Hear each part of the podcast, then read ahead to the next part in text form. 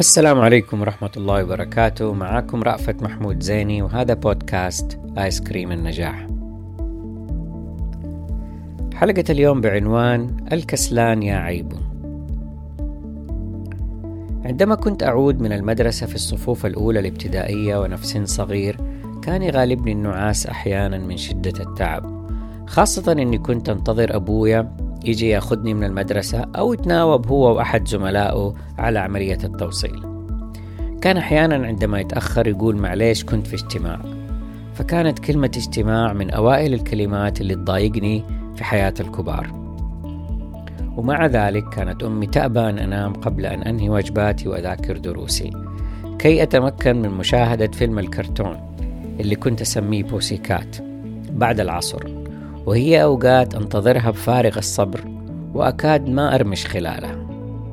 كانت تقول لي دائما لا تؤجل عمل اليوم إلى الغد، فكنت أنهي واجباتي في نفس اليوم، وليس كما يفعل زملائي الذين يقومون بحل الواجب ليلة تسليمه ويستغربوا مني لما أقول لهم إن أنا مخلص من أسبوع أو من كم يوم.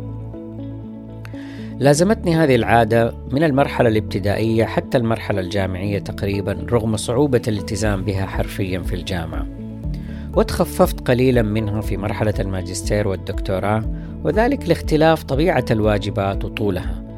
لكني كنت دائما مبكر، فلا يأتي يوم تسليم الواجب إلا وأنا منتهي منه قبل يوم على الأقل. حتى مناقشة الدكتوراه انتهيت من التحضير للعرض حقها قبل يوم، وكانت ليلة المناقشة مثلها مثل أي ليلة أسبوع هادئة. شكل ذلك ضغط نفسي كبير علي في بداية الأمر، لكني بدأت أتكيف معه مع مرور مراحل التعليم خصوصا المتقدمة، عندما بدأت أشعر بأنه يجب ألا أقلق كثيرا. انسحب ذلك حتى على حرصي على المواعيد والحضور المبكر في الفصل أو قاعة الاختبار أو العمل والمطارات بالتأكيد. لذلك أعتقد أن اكتسبت من والدتي حب إنجاز الأعمال المبكر وعدم تأجيلها، ولو أني لا يمكن أنافس أمي في هذا الموضوع ما شاء الله. المهم، أحيانا كان يغلبني النوم غصبا عني، ولما أنام يطول نومي، فتيجي أمي تصحيني وهي تداعبني عند إذني بالتحديد بصوت ضحوك وبتقول الكسلان يا عيبو نط الفار في جيبه. فأصحى وأنا منكد، لأنه معناها أنه فاتني فيلم كرتون، وربما يكون هذا سبب أني ما أحب نوم الظهر أبدا. بالمناسبة، وقبل ما أختم أحب أقول لكم على خبر أنه صديقي منذ مرحلة الثانوية الموسيقار ممدوح سيف أطلق ألبوم موسيقي جديد اسمه أو بعنوان ليتك معايا، موجود على قناة روتانا في اليوتيوب. بس مو هنا العبرة أنه في الألبوم هذا ممدوح بيعبر عن مشاعره وأحاسيسه وهو يتأمل في نشأته ورحلته في تعلم الموسيقى ودور والده الله يرحمه في ذلك، واللي كنت شاهد عليها عندما كنا مع بعض في المرحلة الثانوية.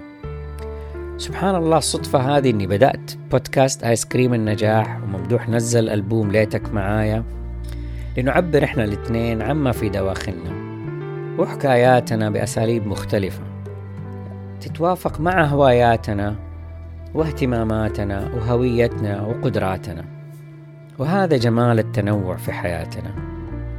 فأقول لكم استمتعوا بحكاية ممدوح الموسيقية المختلفة عن البودكاست في الألبوم حقه ليتك معايا، وجربوا تتذوقوا جمالها، فتذوق الجمال نعمة.